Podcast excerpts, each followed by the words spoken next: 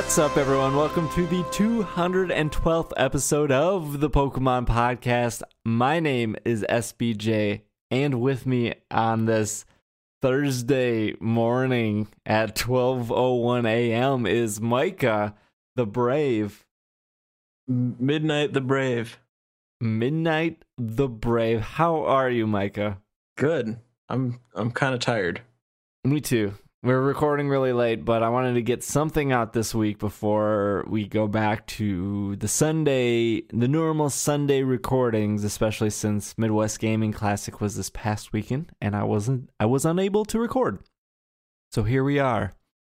But before before we dive into Midwest Gaming Classic and everything, this is just really an episode kind of recapping Midwest Gaming Classic and Micah Micah is here because Micah was at Midwest Gaming Classic with myself. So we're just going to be recapping that and probably I'll just probably touch on the movie night that I had uh, uh the other night with with some of the Patreon backers and Twitter and Facebook followers. So we'll touch on that, but how was your week, Micah? How was your weekend? How was your week? Uh, my weekend was loaded with classic games The- and Pokemon. The classiest of The games. classiest of classic games. It was good. And then the week's been, you know, just busy. Busy and exhausting. You've been streaming. I have been. I actually didn't stream tonight because as you know, I got hung up. And uh but I streamed last night and we played Quantum Break, which is a very unique and very interesting game. Are you liking it? I am. It's they the- do by this the people- really interesting. By the people who did uh Alan Wake. Is Yeah. that correct? Yeah. Yep, Remedy Entertainment. They did. Um, they do something really unique with this game where it's very choice based. So at the end of each chapter, you have about probably two three hours of gameplay, and then at the end of the chapter, uh, you make a crucial decision for the story, and you have two options. You pick one, and then they give you about a 22 minute long live action episode that changes depending on which choices you've made throughout the game. And uh, I, I'm sure you've seen a lot of the characters are uh, they're acted like voice acted and face models for um the kid from actual actors. Uh, Littlefinger from Game of Thrones is one of them, and uh, I think everybody was saying Iceman from X Men, but I don't really know who that guy is.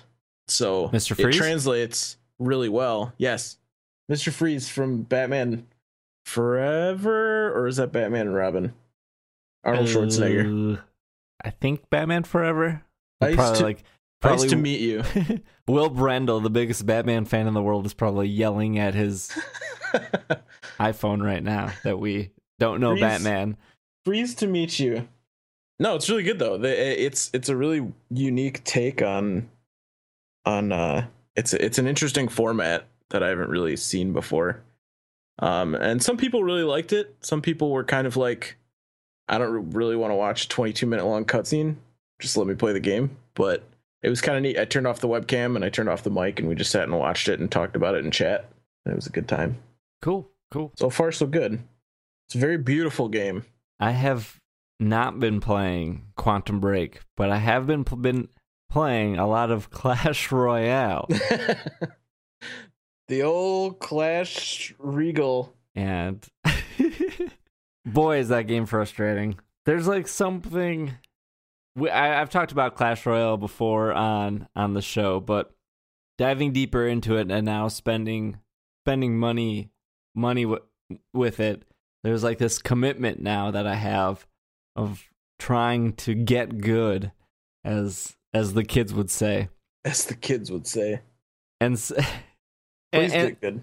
and it's it's funny because you know I, I was never a Clash of Clans player. Like I understand the the appeal. I understand the the shady business of it. I understand the money sink that it is, and I understand that a lot of people play it without spending any money. I totally get that.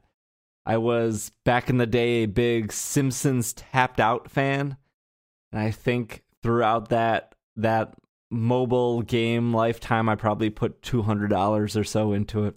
and it was very like it was very like I I'm limiting myself to ten dollars a week, and then it came to like well now they added these scratch off tickets, so I'm gonna do one scratch off ticket a day. That's only one dollar a day. That's only seven dollars a week.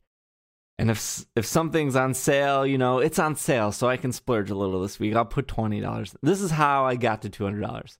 You know, fast forward to Clash Royale, which is more of a I'll, I'll just explain it. Right, it's it's like a tower offense game, tower defense, but more of taking out their towers in order to win while defending your towers. And you build a deck of you build a deck of eight different cards, and as you go, you get a lot of free cards in a day. You if there's timers for three hour chests, and when you open the chests, I think you get like twenty or thirty cards, and you can put those cards and infuse them and they become stronger and then your deck overall becomes stronger and it's player versus player you're always playing a human and i think that that probably adds a lot to my anger that comes with the game of like i know that it's a human and when i make a mistake like i feel that like I I'm better than this and I'm better than this person on the other side of the screen. and like when they make a mistake, that feels like really good because, you know, computers usually don't make mistakes and you know humans do. And so I've I've sunk some money into it, which I think is fine and there's a lot of people that are like, oh, I'll never put money into it. But I think you coming from a magic background and me coming from a Pokemon background, there's a lot of like, we spent a lot of money oh, God. all the time to get like four cards in our deck that An will be embarrassing amount of money. that will be obsolete in three months or six months or yep. like like I bought two tropical beaches and they were a hundred dollars each for a deck that I ran at a tournament, and then afterwards those cards dropped to eighty dollars, and I was like, well, I could sell them now and take a forty dollar loss on these two cards, and eventually they went up to one hundred twenty, and then they went back down, they went back up. Mm-hmm. Well, we talked a little bit about this. Uh, I don't remember who it was with. I think it was with our friend Alex, and we were talking about uh, the value, the the resale value, and the one thing that I I said that I kind of have a problem justifying uh, mobile game stuff like this is that there's not much of there even with physical card games there's always somewhat of a resale value at least with magic especially because they have things like uh, legacy formats where cards that are no longer legal in the uh, the most current, you know, current card set formats, people still run those cards in other formats, so they still have value to some degree. And so even if I get tired of whatever I'm playing, if I get tired of Magic or whatever it is, I can offload everything that I have for at least something, you know. Where with a mobile game, I feel like there's no opportunity really to do that. The money's gone, you know. But that being said, I did you with your incredible ability to get convince people to play the mobile games that you're playing. I did over the course of the MGC weekend. I downloaded Clash Royale. I didn't touch it really. I played a little bit of the tutorial, and then Monday, while we were watching uh, Monday Night Raw, I picked it up again and played it, and I've actually been playing it pretty consistently. I haven't put any money into it yet, but I'm actually really enjoying it. It it's it's interesting to me how much a how much it's like Hearthstone.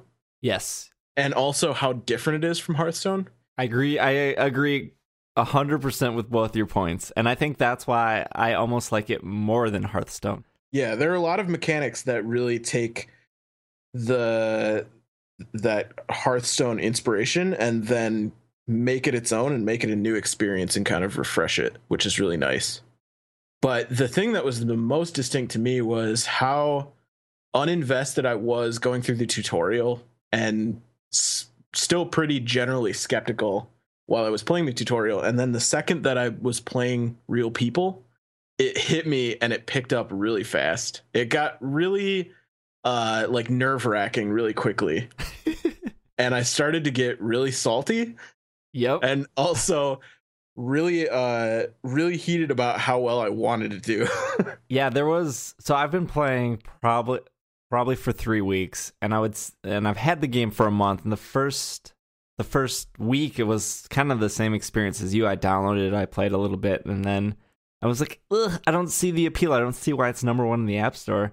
I mean, it's not bad. I just didn't see what made it so special. And then eventually I came back to it just because I was like, there was downtime. I need to do something. Let's try Clash Royale again. And I was like, oh, this chest is done. Oh, look at all these new cards and modifying my deck. And now, like, I'm winning.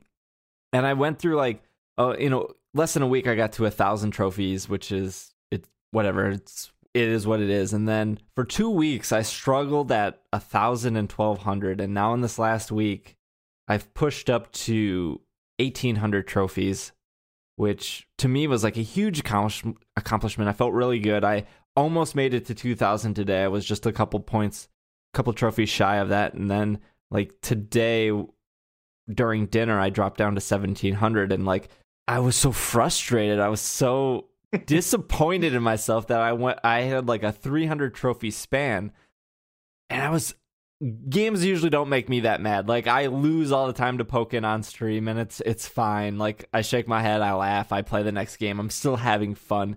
And I'm not saying I'm not having fun with Clash Royale, but like it has such a competitive I I, I know I'm right, like I know what I did wrong and I'm not I'm just mad at myself for messing up. Like when I like launch arrows to take out a minion horde and I timed it 1 second too short and my arrows whiff, I like know at that moment in time I just lost the match because of one misplay I just did.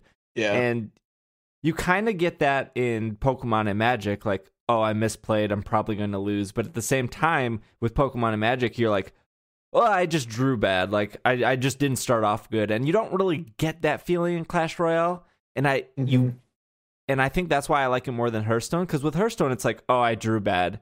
And in Clash Royale, like, you have you draw four cards and there's eight cards in the deck. So like, yeah, you can go. I drew bad, but like you're gonna see all the cards in like the next twenty seconds. Right. Yeah.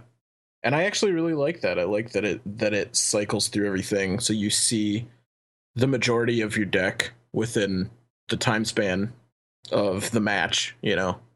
Yeah, I, yeah. I like. I really like the style. I guess I, I, I, I don't know. It's it's hard to say it's it's weird too because I'm generally not anybody that would be interested in um, tower defense, but it's just enough of that card game influence to make me want to play it to to get me interested in it which yeah. is which is surprising for me that I got as into something that's pri- kind of primarily tower tower defense when that's not something I would ever play really.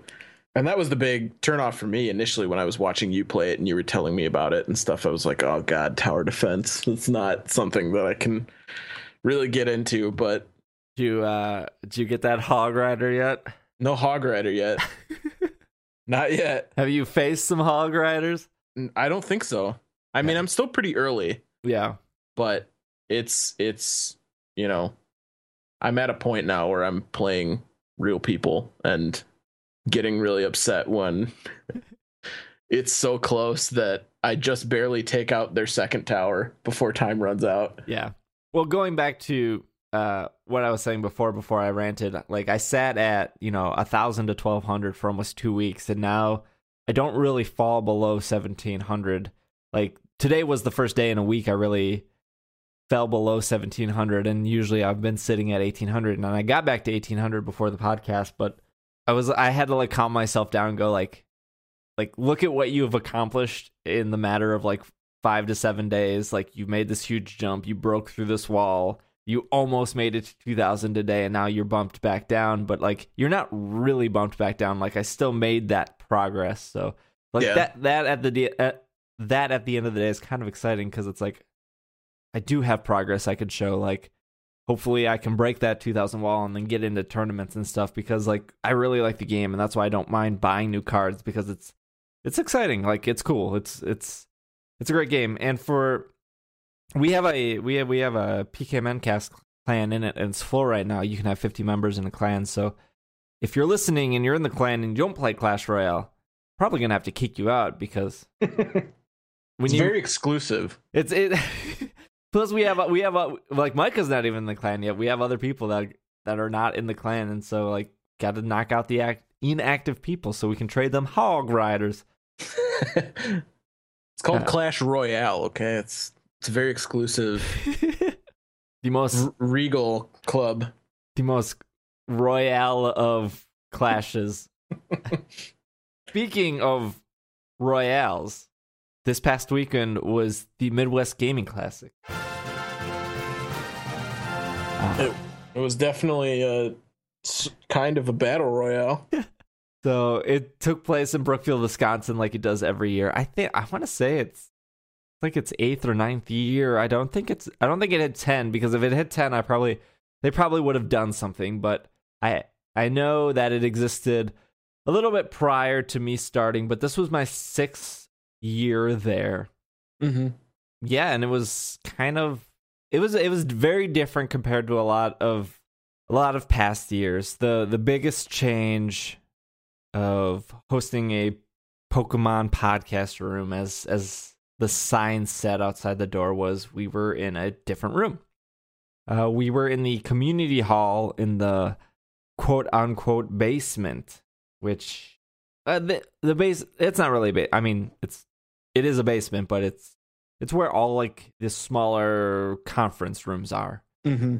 And I want to say there's two, three, four, five, about six rooms down there. And mine's not the smallest, but not the biggest. And there's like two rooms that are kind of merged together. That's across the hall. Anyways, we were It's down like a there. showcase hallway, I guess is the best way to Yeah. describe it. Like it's mostly rooms that people are showcasing their games or other people's games.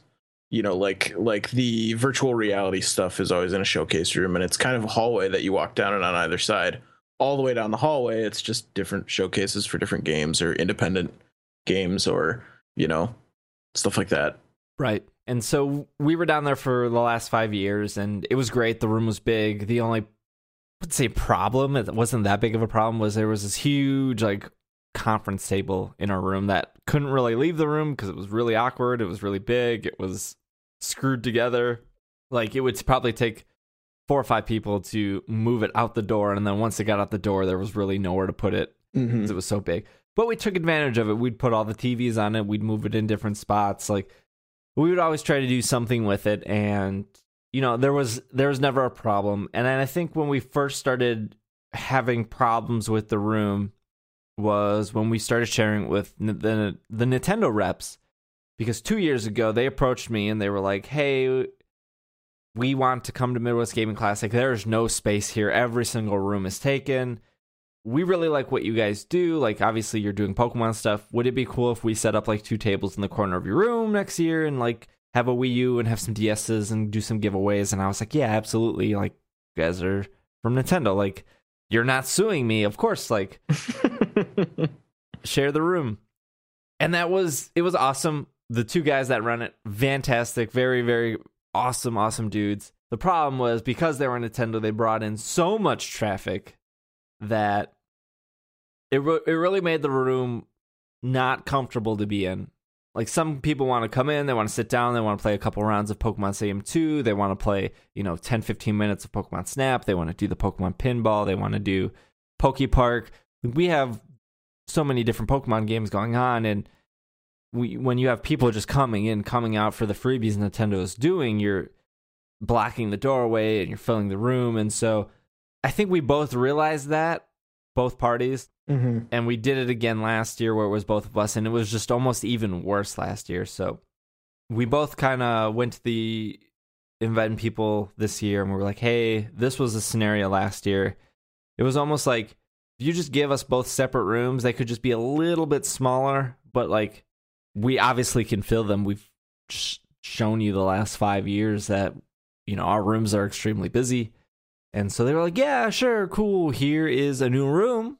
They actually moved the Nintendo guys across the hall into that big room I described earlier, and they got more space. You know, they were still sharing with people, but they definitely got more space. And uh, the Pokemon podcast room got moved upstairs, which was exciting, something different. Uh, but the room was significantly smaller. And I think I did the best I could working with the space. Yeah, you did for for what it was. If you if you didn't make it there, Steve did a really good job with making it spacious for what it was. I, I mean, imagine all of the rooms on that level and in that block are all hotel rooms that they essentially they take the bed out of, they empty it out, and they they leave you pretty much nothing, I guess, for you to fill with your tables and your your products and stuff like that. And you for how small it was, you did a really good job of making it spacious.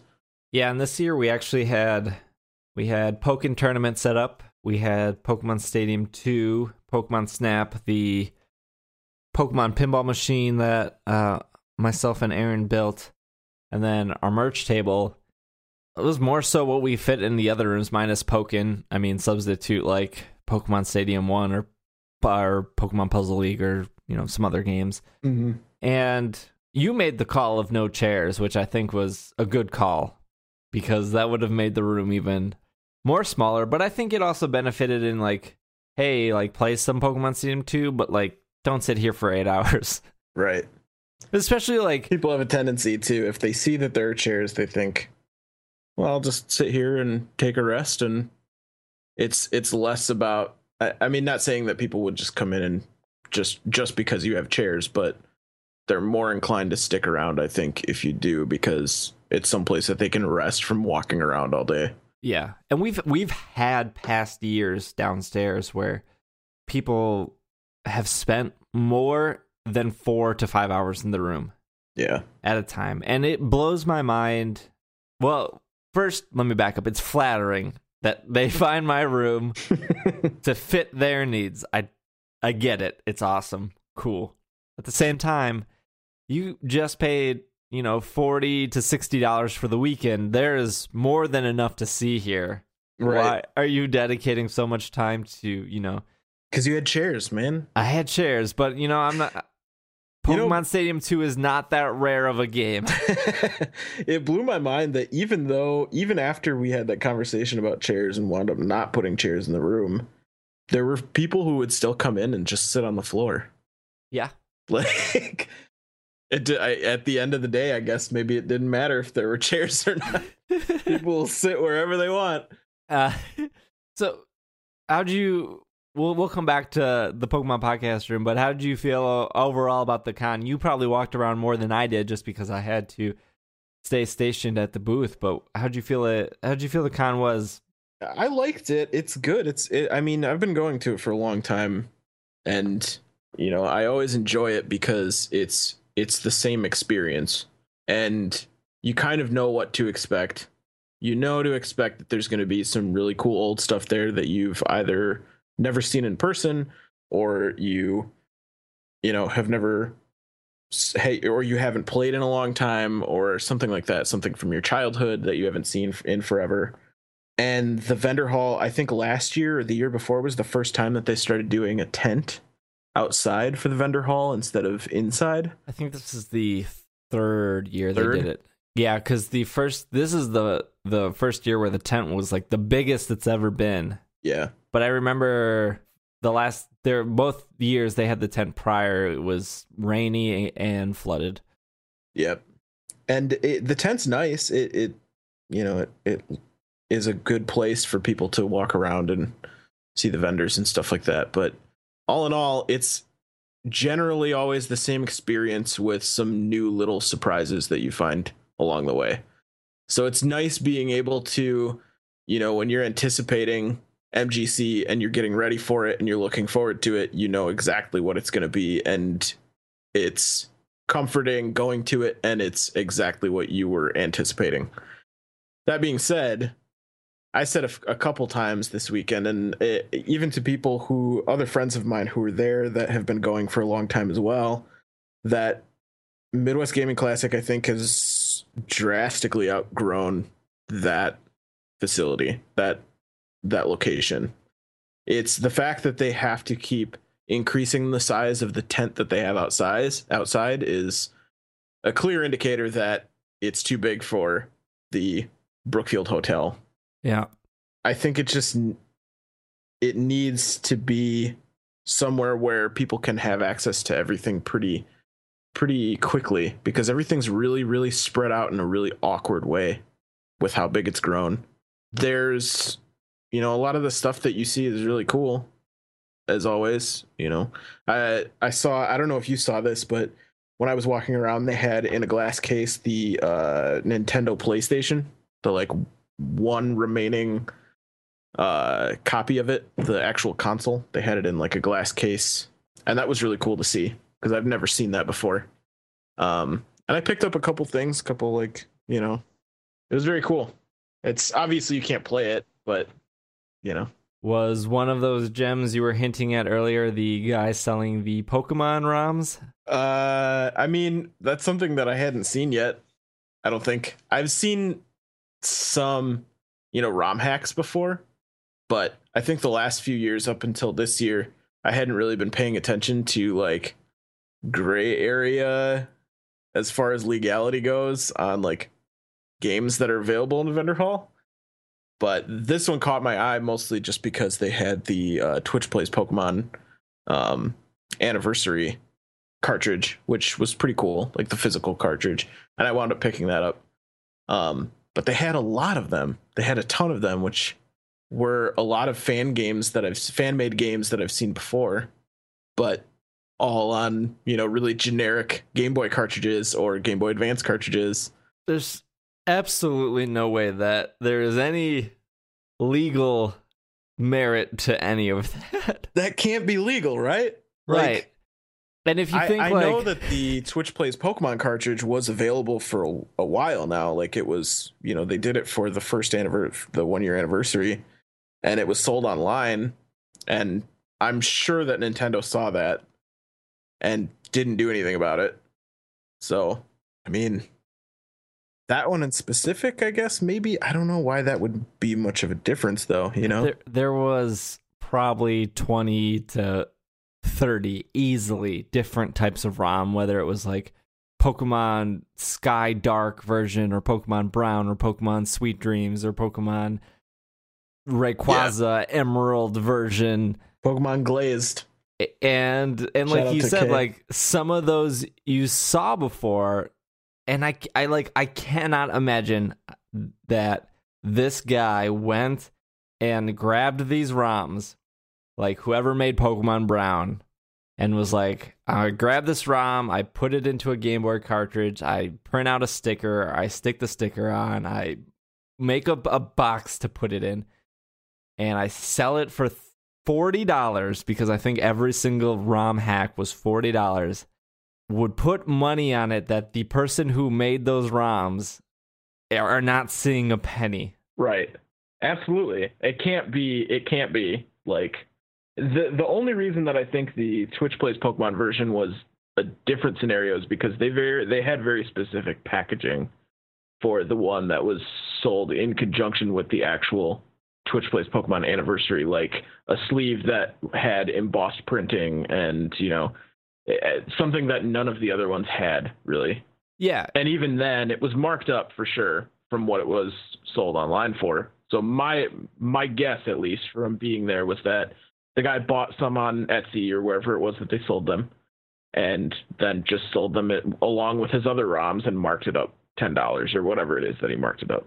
As far as the legality goes it's it's amazing to me that nintendo hasn't seen hasn't done anything i mean maybe this this guy is an anomaly but I I have to think that if he's doing it, multiple people at multiple different retro game conventions all over the states are probably also doing it.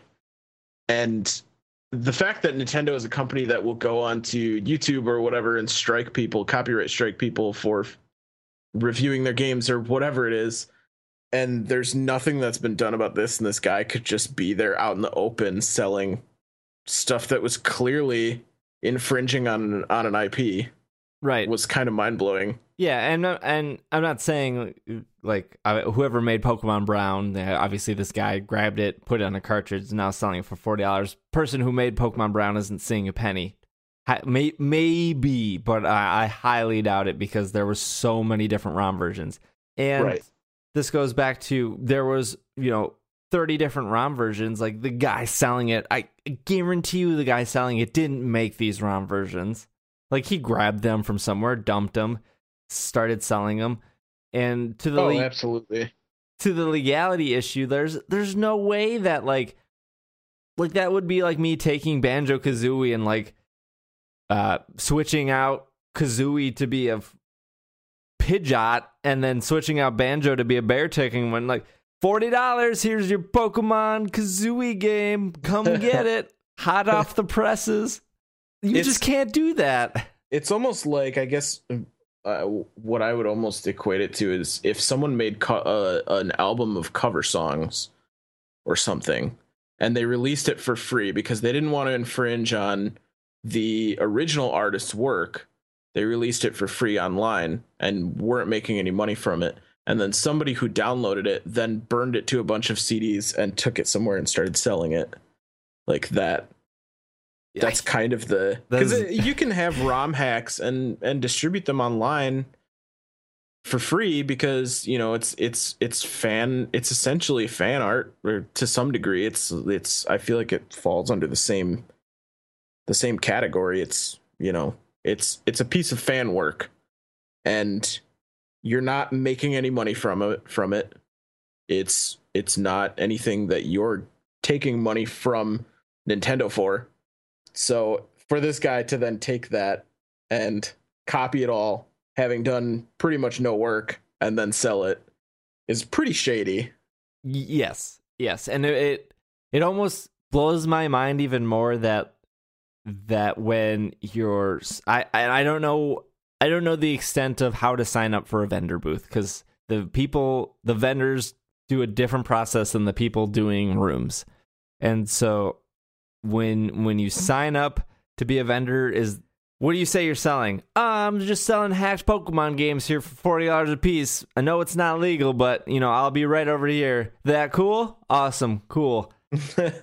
well, and it, they were selling a bunch of other stuff. So I think they probably didn't they probably weren't completely clear on what they were everything they were going to be selling. Um like they had a section of plushies and you know all kinds of stuff that towards the end of the day, one of the things that I noticed is towards the end of the day and towards the beginning of the day, almost all of the ROM hack stuff was either covered up or it wasn't out yet. Um, and when we were going around the vendor halls and everything was packed up, way before everybody else was packed up, that guy had all of the ROM hacks packed up. And that kind of made me feel like he knew he wasn't supposed to, probably wasn't supposed to be selling the stuff there. But again, you know, I'm sure some of the people at MGC that run MGC probably didn't really know or care either, you know. Right? Because I I've I've been to C2E2 and like I've walked up and down the aisles and you see VHSs that are clearly knockoff VHSs Yeah. all in a row, and it's it's it's the same thing, and it's like how like how are you selling knockoff VHSs? It's such a big event, but like eh, who who is who's going to say something? I I guess with with Midwest Gaming Classic, I mean like at, going like who cares about a VHS? It's like nine. I think they sell them for like nine or ten dollars or something, and whoever's buying them is absolutely insane because it's a VHS. But I don't know, forty dollars for a ROM hack that you can play online for free, just so you can play it in your Game Boy and your Game Boy Advance, and like know in the back of your head that like the guy selling it is not the guy who created it. Right. Just like it, oh, it like it irks me more than losing at Clash Royale. yeah, it's it's pretty shady. It really is. like you said it's it's it's like fan art but when like i'm buying a pokemon print from an artist it's very cool to be like oh you did this like you did this art you put the time into it like yeah you don't own the copyright to bulbasaur and yeah you're probably only selling them at these shows and you're probably to make you know a couple bucks but like to me it's like i'm not buying it because it's well i'm buying it because i like it and because it's something i like like pokemon but like i'm more of like here's the money for your time and your art not so much like here's some money for ripping off somebody And that's that's a really good analogy for it. It's like if you were running an art booth and you went online and googled Pokemon fan art and then printed out a bunch of stuff and sold prints. Like that's that's pretty much what this guy's doing. Yeah, yeah, that was probably the the most shocking thing at Midwest Gaming Classic. However, let me say there are that is that's one specific instance amongst everything else that's going on there and in the vendor hall and stuff like that. I don't want that to overshadow the fact that there are a lot of really really awesome vendors there too. Um and a lot of really amazing you know independent projects that people have booths in the vendor hall f- to to sell and showcase their own work too. Like uh, one of the things that i saw that was a really awesome and b really um kind of a perfect fit for this convention was uh i think the comp the the company is called retrotainment or um maybe cash in culture but they had a game called haunted halloween 85 and it's it was a retro like an 8-bit nintendo retro game that they made uh and they released it only on nes cartridges that they that they bought and they published it as a a nintendo game as an nes game to like this year and I thought that was really cool. And it was also a really, really good fit for that convention because not only is it a new game, but it also has all of the culture that you find at Midwest Gaming Classic or that people go to Midwest Gaming Classic for. Um, and they had a really cool booth in the vendor hall. They were really, really nice guys. And, uh, you know, it, it's just, it's unfortunate that you then go to other portions of the vendor hall and you see some of the shadier things happening. Yeah. Unfortunately, too. I mean, I'm guessing the guy that was selling the ROM hacks and stuff probably walked away with way more money than those guys did. But, you know, Can't win them all. can't win them all. That being said, though, there is a lot of really awesome stuff going on in the vendor hall aside from the shady stuff that's going on, too. Yeah, it's it's a it's an interesting show, and it's it, like you said earlier, it's it's gotten way bigger. I think the space, eh, I, I it's been said probably for three years straight now. Like the space is too small for the amount of people that it draws in. Having us having a new room was it was refreshing, but it was also frustrating. It was like we know how busy this convention is and now we're with a smaller room. Like it's great that we're in a different room to like you know just to mix things up and to try something different but this room is too tiny and uh i don't know. I think i was i was telling irene this and and my friend kay and i gotta i gotta give a shout out to kay because kay comes all the way from Michigan. He's been coming since I started going to the Midwest Game Classic. This is sixth, sixth year. He hasn't missed it. The last two years, he's he's helped me set up. He's helped me tear down. He brings a, an extra TV in case I needs it. I need it. He brings extra Pokemon games and Nintendo 64. Like, uh, he brought his Wii U this year so we could hook up Pokken and have like two Pokkens connected through Ethernet, uh, which probably on our next episode I'll explain what a headache that was. But big big shout out to Kay. Like what a great dude. And uh, I know he listens to podcast, but like just got to give him a shout out. What I what I was saying to them was like it's so weird and it could just be because the you know the convention's gotten so big or like or you know the convention is very like you know what to expect like these guys are always here those guys are always there like these vendors always return. Pokemon podcast is always downstairs in the basement, but like you know what to expect. So like the first two or three years, I felt like our room was so podcast focused, where people would come in, they would ask about the podcast, they would grab a business card, we would sell some uh, t-shirts or some buttons or some stickers related to the podcast. Some people would stay for Pokemon Stadium, you know, some people would do some Pokemon Snap. Like there was a real good ebb and flow in the room. This year it was almost like none of that. I don't know many people that came in to like specifically ask about the podcast. Like we, when you're sitting in the room and you see people walk by, you always hear like Midwest Gaming Pokemon podcast. Oh, that's where the Pokemon stuff is. Or and they would either come in or they would keep walking and obviously that's normal like not in a Pokemon you're not going to come in. Maybe I'm putting too much emphasis on playing old Pokemon games or playing Pokken where I don't know, like I I'm there for the podcast at the end of the day. Right. And people playing Pokken is really cool, but like they're not walking out with a business card. And I, I I'm Right. not telling people to come in and like buy a shirt, buy these two dollar shirts because I'm trying to get rid of them because they're the pun is no longer funny. Um, but there's something that kind of like deep down bothers me that like these are my TVs, these are my Wii U's, this is my game, this is my controller, like everything is mine and people come in and they play it and they leave and cool, they have a smile on my face, but like my enjoyment would have been like, "Oh, you run a podcast, can I get a business card?" And it's like maybe if I take all that away and just have the room and we we talked about this Micah and I talked about this of like do I even want to do this next year like to to bring all my stuff is one thing to like keep people entertained and to like be there but like to dedicate my time is also probably more valuable than any of that right. like to spend the entire day Friday setting up, to spend the entire day Saturday. Like I have to be there by nine. I have to stay there till eight. I have friends that coming out of town for this, and like, yeah, we can get dinner and we can maybe do one or two things, but then I got to go to bed because I got to do it all again on Sunday. And it's like, well, Sunday it ends at five. We can do more, and it's like, well, no, I got to tear down, and I'm completely exhausted after that. And it's like, on Monday, I just want to sleep in because I have zero sleep.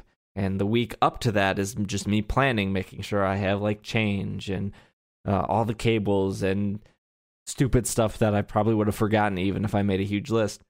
50 hours, more than 72 hours of my week to go into watching somebody play Pokken and walking out. Is that worth my time? Yeah, and when we talked about it, that's kind of what I was saying. I, I mean, I have a little bit of a different opinion of it because I, I mean, I think I've brought it up when I was on the show way back, but that's MGC is how I found you. Like that's how I found the podcast. That's how I started listening. What was it, three three years or however long ago now? Like that was the first time that I saw you in the uh, Midwest Gaming Classic, and I was so amazed that somebody had a room entirely dedicated to Pokemon. And I grabbed that little card. That's how I started listening to the podcast. So I can see that some people can find it, can find the podcast that way, and that's that's great. That there are some people that are maybe finding it that didn't know that it existed before, like I did. But for the most part, it seems like the last couple years, MGC has really just become it's mostly just become a vendor hall and kind of like a museum showcase where people sometimes go to show off their product or you know their project or whatever it is that they they're coming to showcase like you do with the pokemon podcast and um that that fighting game those guys have been there multiple years now they do um it's kind of like old school mortal kombat games where it's like live action animation those guys have been there so many years and I have to wonder how many people even talk to them about their project anymore and how many people just come in just to play it. Those all of those rooms in the block that you were in this year, it's it's almost like anybody that's there checking anything out, it's just a museum to them. They come in, they look around, they play it, they don't talk to the person who's running the room, and then they leave and they move on to the next room. And it's it's you know, I, I guess it's it's almost like that culture just doesn't seem to really fit the the the maker culture i guess anymore So yeah, it, it, it it's weird. Like it it pains me to be like ah, I don't want to do MGC because I feel like MGC is like one of like the things that Pokemon Podcast does every year. I speak at C2E2 every year, and I absolutely love that. And I go to MGC and I run a room where people come in and they're like, "This is really cool," and hopefully they leave with knowing that I run a podcast or like I do. I try to do cool things and I didn't feel that at all this year. And that's not to say like I had people come in that have come in from years to year and they're like, love the show. This episode was really funny, or I liked when you told that wrestling story, or like there were a handful of people that did that. Like the and that means the world to me. Like it feels so great to like meet somebody in person that goes, I listen to your show and I enjoy it. And it's like, wow, awesome, cool. Like this is why I'm here for the weekend, but that was so far and few between compared to last year's. It was just right. Very it, it was very heavy. And really I think, you know, this it kind of fuels my opinion that it needs to move. It needs to be somewhere that feels more like a convention and less like less like a showcase because that's really all it is now. Even even when they have people, you know, doing talks and stuff like that, it's in a bar er, it's at the bar in a restaurant in the in the inside the hotel restaurant that's open to the entire hallway. And so many people are walking through that nobody is paying attention to the talks.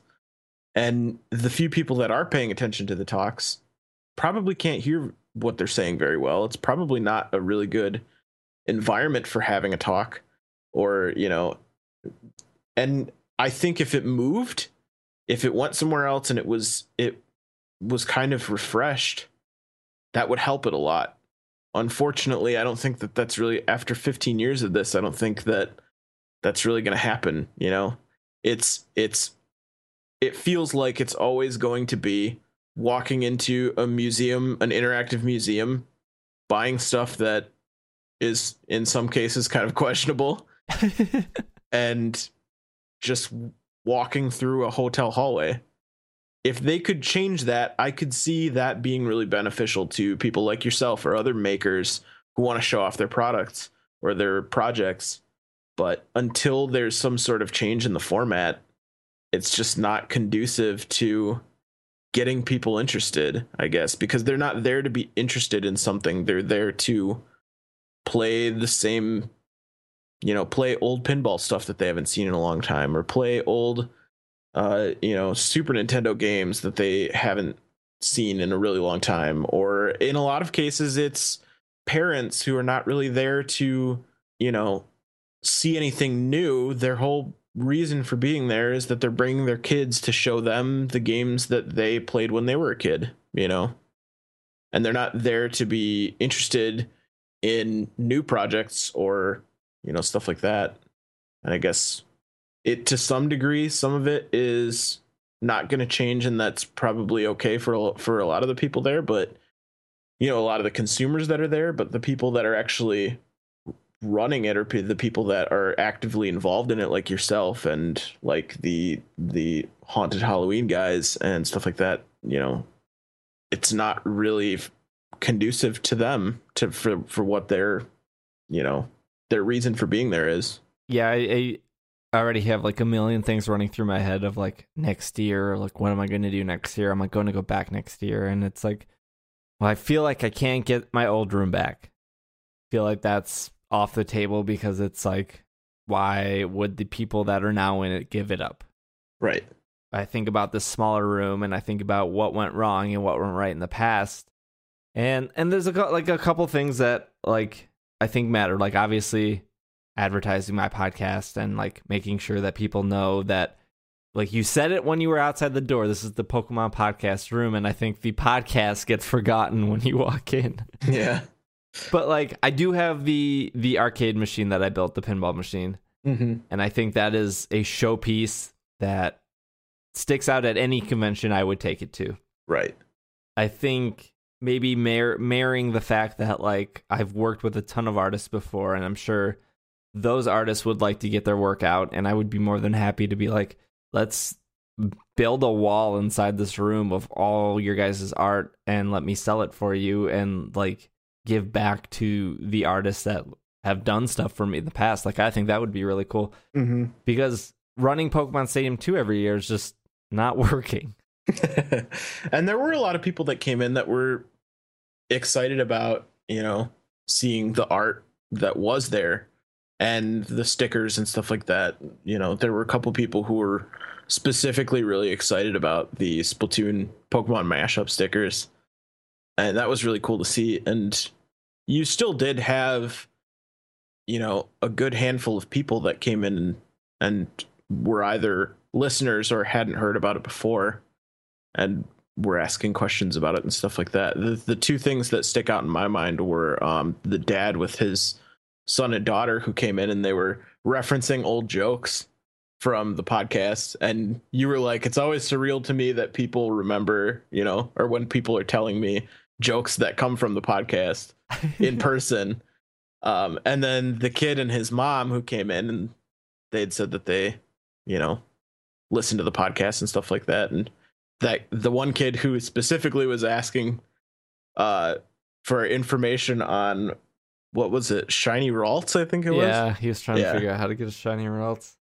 shout out to that kid There's no easy answer for that.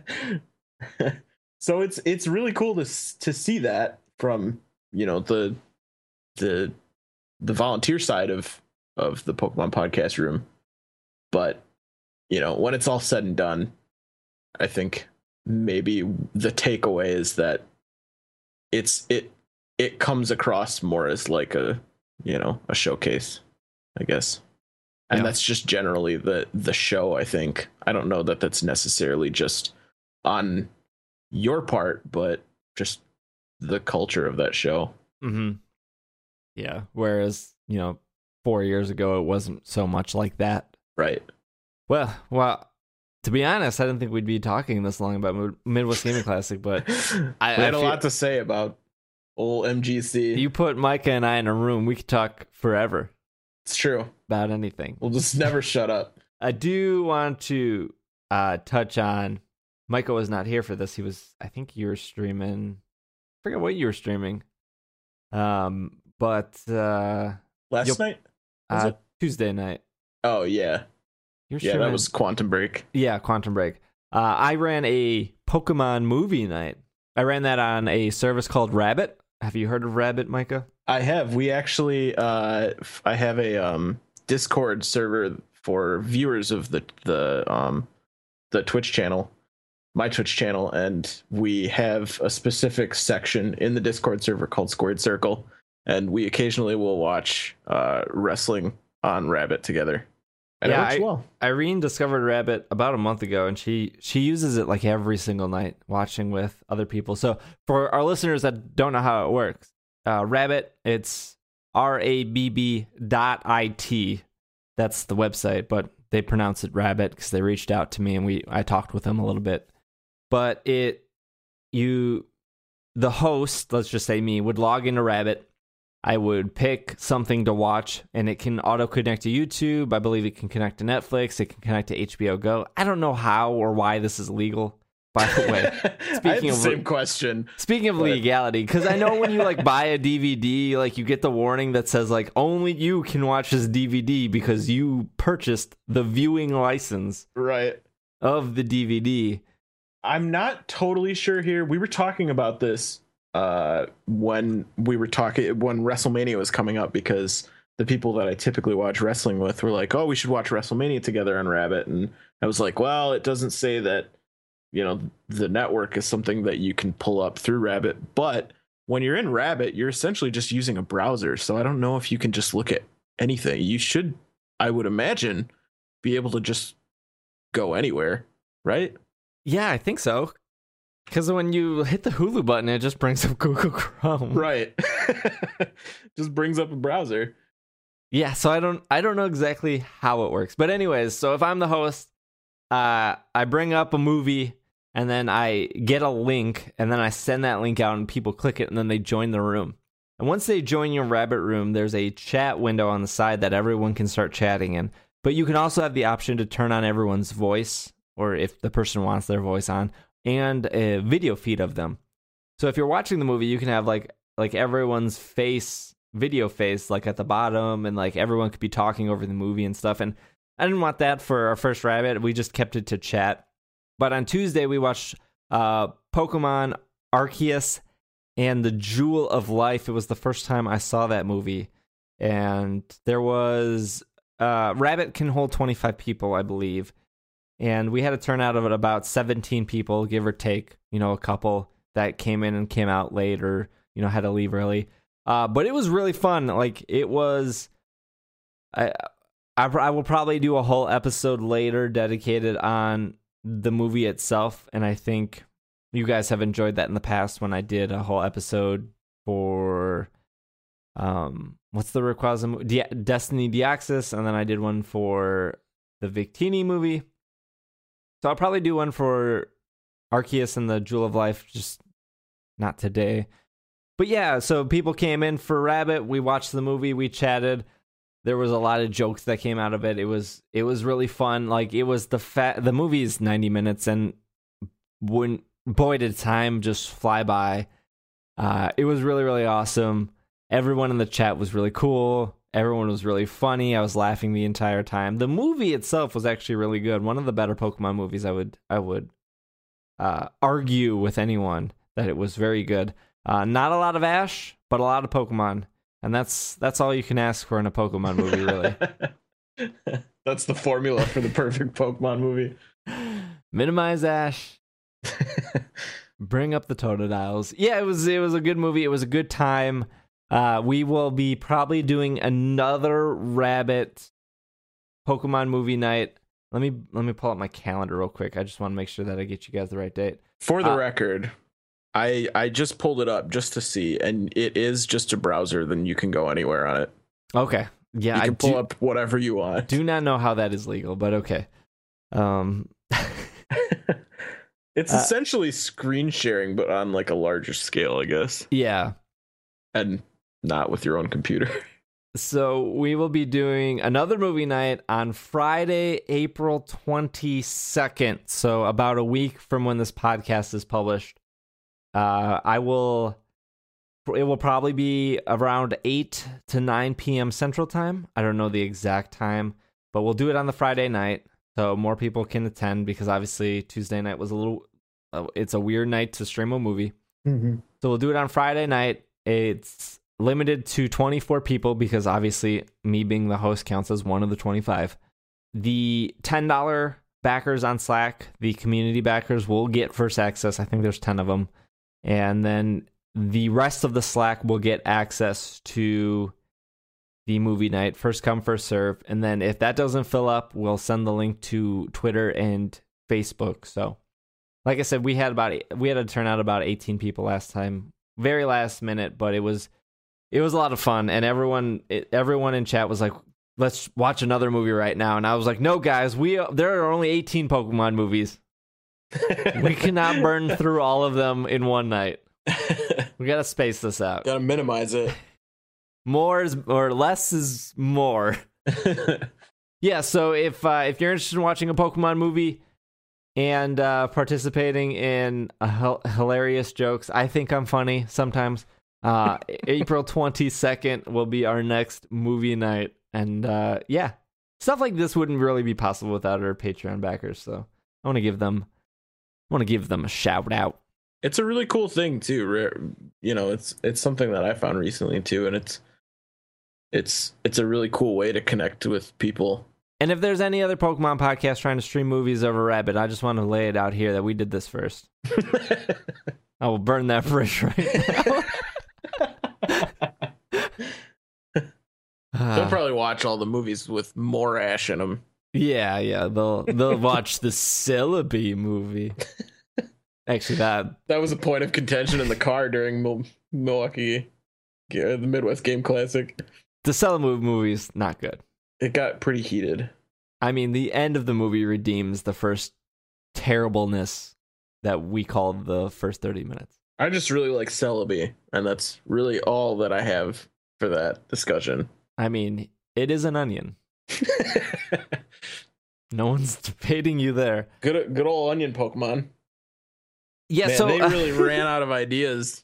So if if if you're interested in watching a Pokemon movie, you have any questions, you can just you can hit me up on Twitter, you can DM me in Slack. Either one of those options is fine, but plan for mark your calendars for April 22nd. Hopefully we can fill the room this this next time and then in times in the future. Uh, I don't. I I I could keep talking tonight. I'm on like I'm on a, I'm on an energy high at 1 a.m. But we should uh we should wrap it up because I only told you, Micah, that it'd be a half hour, but here we are rambling. I mean, I can. I'm in the same position. This is like this is like my 9 a.m. So shout out to all the third shifters uh that are wide awake right now. What's uh what's on your agenda for the weekend? You you streaming some more? I'm gonna try and finish Quantum Break tomorrow. I think What's Well, give, give us a technically date. today, I this is guess, podcast Thursday. form. Thursday night. I'm gonna try and finish Quantum Break. I believe it's only about an eight to nine hour game, and we put about five or six in Tuesday night. So I think we can probably finish it in one night, and I'm looking forward to finishing that. And then uh, I I kind of want to check out the new Ratchet and Clank. I've seen a lot of people, a lot of other people playing it, and I've never really been interested in the series before, but it's kind of a reboot, so I feel like this is a good entry point. I was kind of itching to play it, but I think I'll just wait for the movie. Is No. it is it like a movie game? I guess Uh, I don't totally understand what's going on here. So the new Ratchet and Clank game is Right. based on the movie that comes out at the end of the month. Right. But the movie is based on the very first Ratchet and Clank game. Okay. The movie is based on the game, but the game is based on the movie. Got it. really confusing, but I got it. They're very from from what I've heard from reviews and po- other podcast dis- discussion. The game is very self aware that is it is based on a movie, which is based on a game, which is ultimately a remake, but not quite a remake because they're because it's based on a movie. It sounds like my kind of confusion. yes. So yeah. So I, I may do that, but Dark Souls 3 also came out yesterday. I heard that was having a lot of problems. It is. That's kind of why I'm staying away from it for the time being. Because uh, the last thing, the, the things that I've been playing the most in the last couple months have been Dark Souls 1 and Dark Souls 2 because I had never completed them before. Um, and I wanted to finish them before 3 came out. So when 3 came out, a lot of people, a lot of the viewers were like, well, why aren't you playing Dark Souls 3? But I've heard that a lot of people are having some uh, n- known glitch issues with the game. Um, so I'm gonna kind of maybe wait that out until some of that stuff is patched. But Yeah. that's on the horizon as well. Of course, next week is Star Fox Zero, so that may be a may be a thing. may may be a thing. Ooh. we'll we'll see. Well, on uh if you guys are listening to this on Thursday sometime cuz this episode will come out on Thursday, April 14th. Uh I will be streaming Pokken tournament again like I have been every Thursday. Me and my boy Blaziken have kicked Machamp to the curb. Uh if you want to Gotta get on that Sceptile game, man. No, screw Sceptile. Christmas Tree City. So uh, if you want to join in on that, that will be on Twitch. Starts at 8 p.m. Central Time. The VR VS VR VS code uh, is just PCAM and cast all lowercase. And we usually have a good turnout for that. We usually have 20 or so people playing Pokken tournament with us, and I I lose a lot, but it's still fun. Definitely getting better at that. Uh, we will be back for Dungeons and Dragon Nights on Tuesday. Greg will return from his honeymoon. That will be Tuesday, April 19th. So at 7 p.m. Central Time, that'll be episode seven of Dungeons and Dragon Nights, and uh, we're we're kind of pinning down about 10 to 12 episodes of that, uh, depending on how much of story we get through per episode. We'll we'll refine that, and then once that season is over, we'll take a we'll take a a month or so off and just kind of rework things for season two because that has been a little more successful than I uh, I uh, originally imagined, and it does very well in iTunes, which is great because uh, uh, other people have found it super effective because of Dungeons and Dragon Nights, just because it it's hitting a different audience. It's unique. It's a very very unique take on just standard Dungeons and Dragons. Yeah, yeah, I think it's it, it's fun to do. I look forward to it. But it's it's like crazy because I'm like reading off this calendar of like, oh, we're like we're doing this on Tuesday, we're doing this on Thursday, and on Friday we're doing this movie night, and it's like Pokemon Podcast is doing a lot of we- a lot of things a week now, Yep. uh, which is a little exhausting. I got I, I I have to get my Final Fantasy 14 and my Destiny and and my Clash Royale and I got to get this all in before Pokemon Sun and Moon. Uh, but I think that will that will wrap things up for today's show. I mean, I could keep talking, but I got to edit this and get it out to you guys. So I think that's kind of important as well. nah. Editing? Nah, Nah, who nah. needs to edit? Nah. We just, you know, no edits, put it up, call it raw. That's raw comedy you're hearing right here. we don't want to edit out our raw, but raw raw content. Just it's the best. I'm not I'm not going to harsh on any podcast. But if you say that you do not want to edit because you think that raw comedy is funnier, I Just- hate to break it to you. Just clean it up a little bit. That's all. Right. Just and and that that's that's to any podcast. That is not picking on any specific topic or genre. That is to any podcast. Like editing is super important. You know, it's just professionalism. Just make it make it look pro- make it sound professional. This is like this is the part of the podcast where I purposely put in like huge like blank s- space between us talking. So then it sounds like really awkward.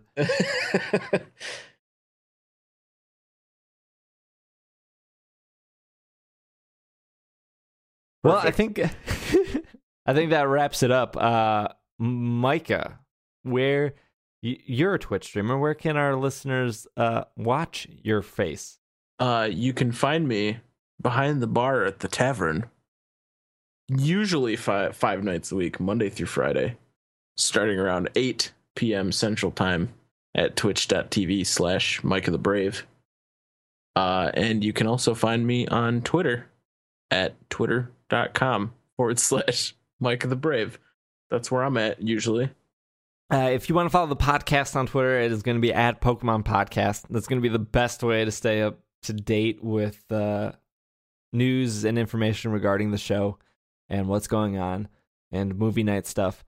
And uh, you can follow me on Twitter at Dragon Lake. And uh, if you haven't done so already, before I let you go, I, I try not to make these endings long anymore because you know sometimes people are like, "Oh, he's doing the ending. Time to cut it off." No one needs to hear that fantastic end credits. That is now different, by the way. Uh, but if, you, you wouldn't have, know that unless you stick around. that's right. But if you haven't done so already, I would appreciate you to leave a review in iTunes for the show. It helps other people find the show. It helps boost us in iTunes. We've been doing really well. We want to keep that mom- momentum going for Pokemon Sun and Moon. Um, so that would help a lot to just leave a review. Otherwise, thank you guys so much for listening. We will be back on our normal schedule this coming week. So expect a show on Monday, the 18th of April. Expect one around there. Uh, I'm not sure morning or night. Depends on when we get uh, when we get that recorded and edited, but expect it around that date. Normal schedule. I am at Dragon Lake on Twitter. Micah's at Micah the Brave on Twitter. This has been another episode of the Pokemon Podcast, and we are Super effective.